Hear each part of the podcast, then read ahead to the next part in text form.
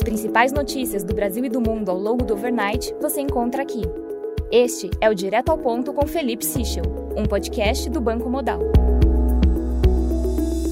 Bom dia e bem-vindos ao Direto ao Ponto. Eu sou Felipe Sichel. Hoje é segunda-feira, dia 22 de novembro, e estes são os principais destaques esta manhã. Começando pelo Brasil, o destaque do final de semana fica por conta das incertezas sobre o avanço da PEC dos precatórios no Senado e também em torno das prévias do PSDB. Sobre o PSDB, a decisão de suspender a votação sem ter o resultado final foi tomada após reunião de emergência na sede do partido em Brasília, com a presença do presidente do partido, Bruno Araújo, e dos três candidatos.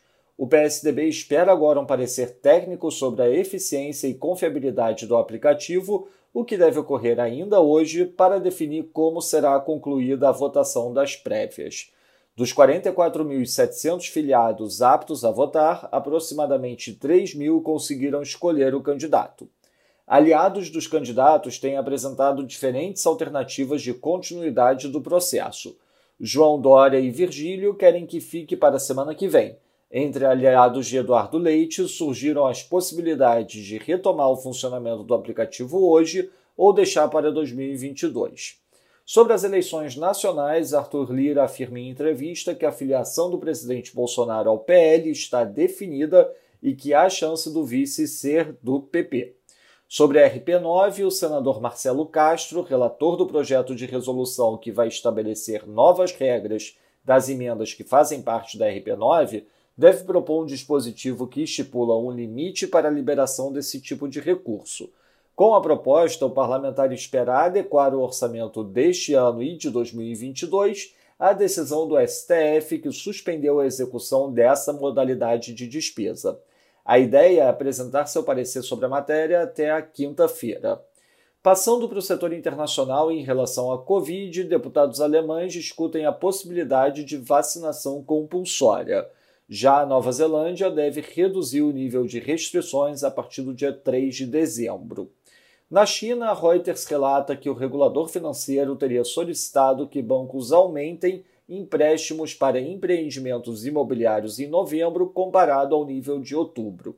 Sobre petróleo, o canal Asahi do Japão cita um oficial do Ministério do Comércio indicando que a liberação de reservas estratégicas será pequena.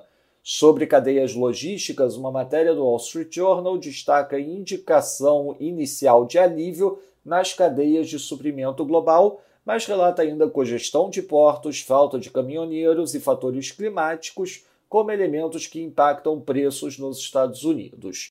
Na agenda, destaque durante a semana para os dados de arrecadação federal aqui no Brasil. Hoje, às 10h30 da manhã, divulgação do Chicago Fed National Activity Index. Às 2h30 da tarde, uma aparição do Deguindos do Banco Central Europeu. E ao longo da tarde, também os dados de balança comercial. Lembrando que na quinta-feira será o feriado de Thanksgiving nos Estados Unidos. Nos mercados, o dólar index avança 0,07%, o peso mexicano desvaloriza 0,28%, enquanto o ramo sul-africano desvaloriza 0,13%. No mercado de juros, o título americano de 10 anos abre 2 basis points, enquanto o Bund, título alemão de 10 anos, abre 1 basis point. No mercado de ações, o S&P futuro avança 0,30%, enquanto o DAX cai 0,04%. Já no mercado de commodities, o WTI avança 0,36%, enquanto o Brent avança 0,32%. Lembrando a todos que nessa quarta divulgaremos a quinta edição de nossa rodada de pesquisa de intenção de voto presidencial, para maiores informações, entre em contato com representantes da nossa mesa institucional. Lembrando também que as principais notícias do final de semana foram divulgadas ontem em nosso Before Market Opens. Essas foram as principais notícias do overnight. Um bom dia a todos. Até o nosso próximo podcast direto ao ponto do Banco Digital Modal Mais amanhã.